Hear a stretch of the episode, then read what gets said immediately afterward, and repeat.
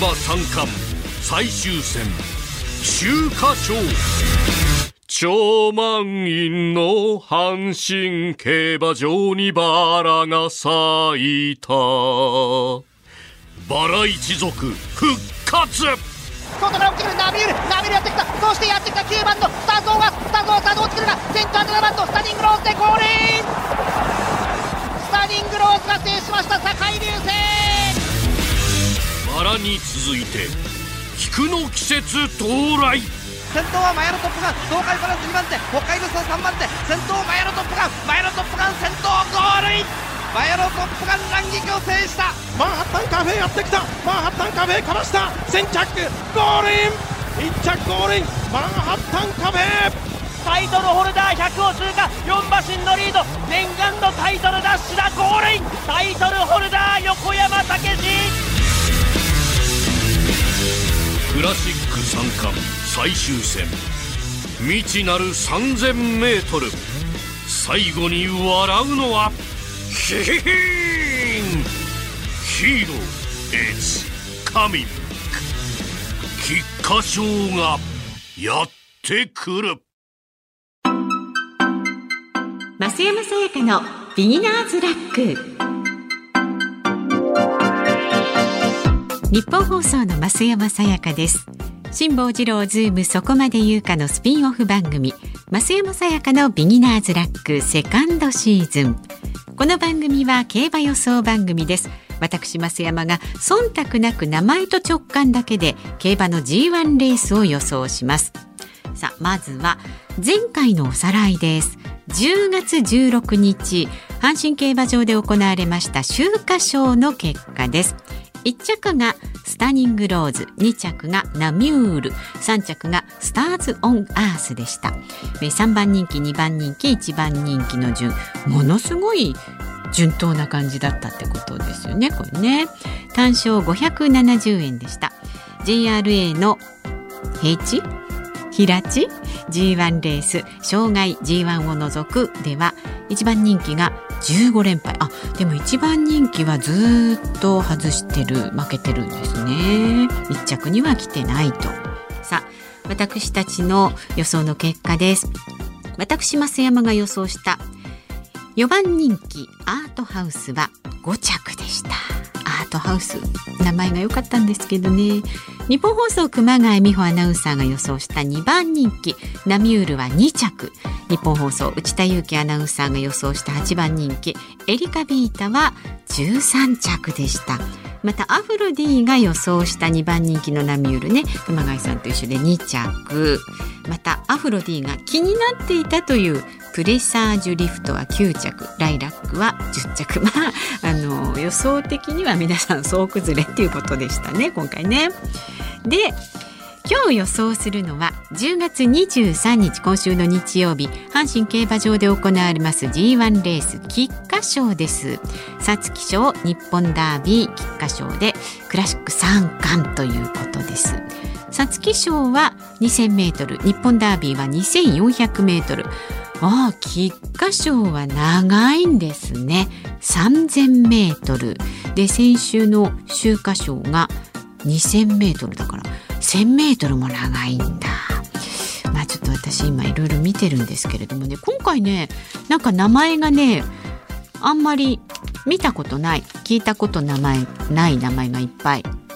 アスク・ビクター・モアとかアスク・ワイルド・モア、えー、ガイア・フォースとかセイユン・ハーデスとかドゥラ・ドーレスとかまあ聞く人が聞けばねご存知なんでしょうけど私が今までほら赤い鳥の娘とかねなんかその辺のこうよく聞く名前があんまりないなという感想ですのでまずは日本放送2人のアナウンサーの予想を見てみます。毎週火曜日と木曜日柿花ただしあなたとハッピー。金曜日には有働のラジオのアシスタント。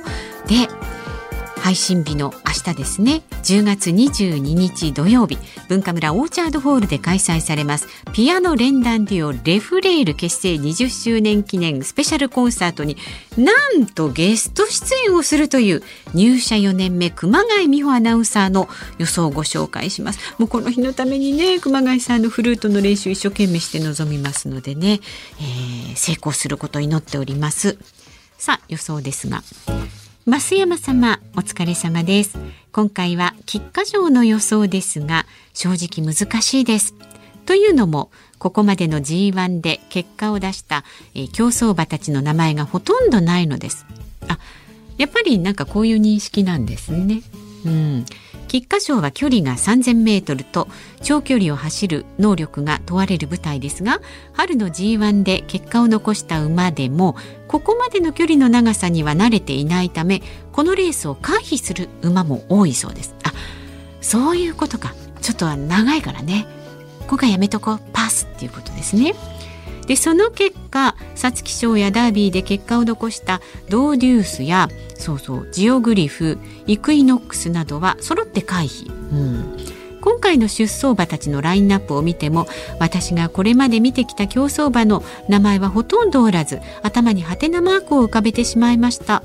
あよかったよかった。ちょっと頭にハテナマーク浮かべてるの私だけじゃなかったんですね、えー、逆に内田アナウンサーやアフロ D のように G2 や G3 のレースもしっかりと追いかけている方はより馬券予想に気合が入っているかもしれません。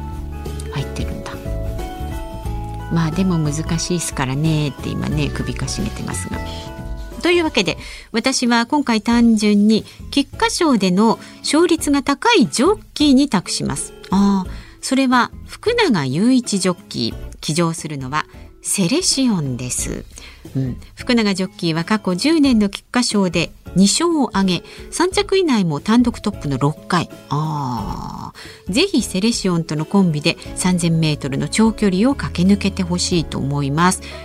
ちなみに増山さんは長距離走得意でしたか？マラソンなどは走ったことはあるでしょうか？アナウンス室熊谷。うーんマラソンは走ったことない。42.195キロはね無理です。でも小学校とか、まあ、中学校ぐらいまでのマラソン大会に結構いい線いってました。小学校の高学年頃はね3着とか1着とかね学年で。早くない？一番人気でしたよ私。ね。そうそうそう。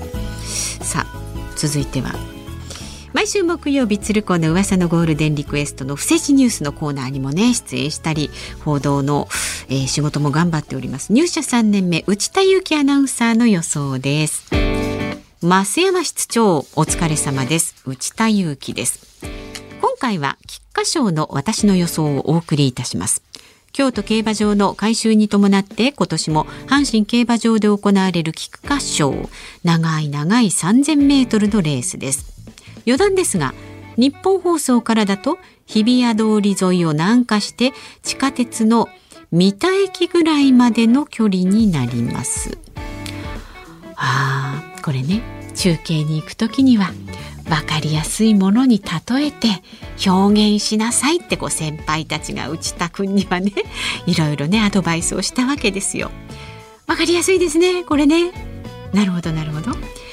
で前哨戦とされる競争には、えー、神戸新聞杯とセントライト記念がありますがこの2つのレースを見まして推奨馬を決めました。神戸新聞杯3着。ボルドグフーシュでお願いします。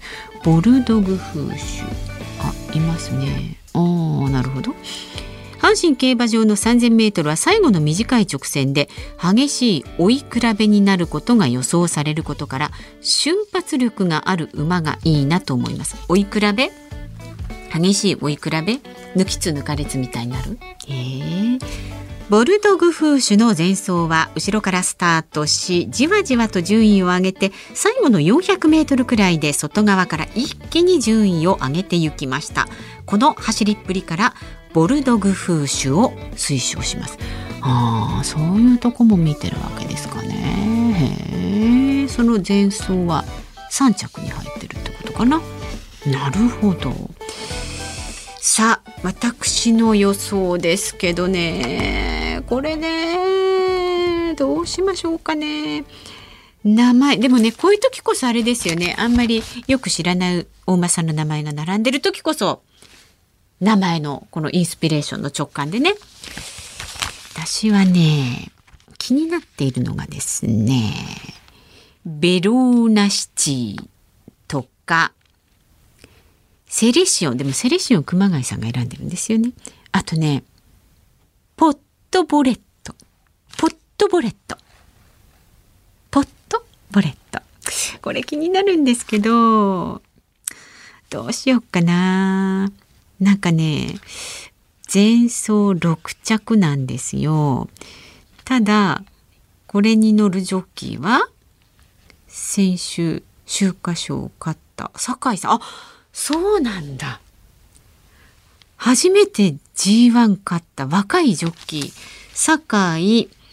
これはなんて読むんですかね。あ流星さん。かっこいいですね。あ顔もかっこいいんですか。なるほど。わかりました。かけましたよ。酒井くんに。ポットボレット。まあ、名前でねピピッときましたしもう調子のいい酒井くん酒井騎手に。託します私は。決めた。ポットポレット。もう枠順が出てんですね。7枠15番。いい感じじゃないですか？7枠15番。7月15日と置き換えると日本放送のバースデーですよ。ちょっとこれはいいんじゃないですか？私ポットボレットに決めました。ではじゃあ最後になりますけれどもね。アフロ D の予想は今回はいつになく混戦なので予想が大変でした、うん、長距離は短い距離よりもジョッキーの実力が出ると言われています、はあ、今回僕の本命はヤマニンゼストで行きます。ジョッキーはレジェンド武豊さん。これは手堅いんじゃないですか？前走の G2 神戸新聞杯で武豊さんに乗り換わり2着。コースの内を回り距離ロスなくまあ内側行ってロスなくってことですね。展開が恵まれた感はありますが今回3枠5番と内枠を引きあなるほど。前回同様内を内側をね走れる条件も揃ったので今回は本命でいきます。見てますね。いろんなとこね。いいんですでも私は。ポットボレット。酒井騎手にかけますからね。という感じになりましたがさああなたはどういたしますか？このレースの結果やね感想などは来週の金曜日に配信されます。この番組でお伝えいたします、はあ、私たちの予想を信じるも信じないもあなた次第です。では素敵な週末を。日本放送の増山さやかでした。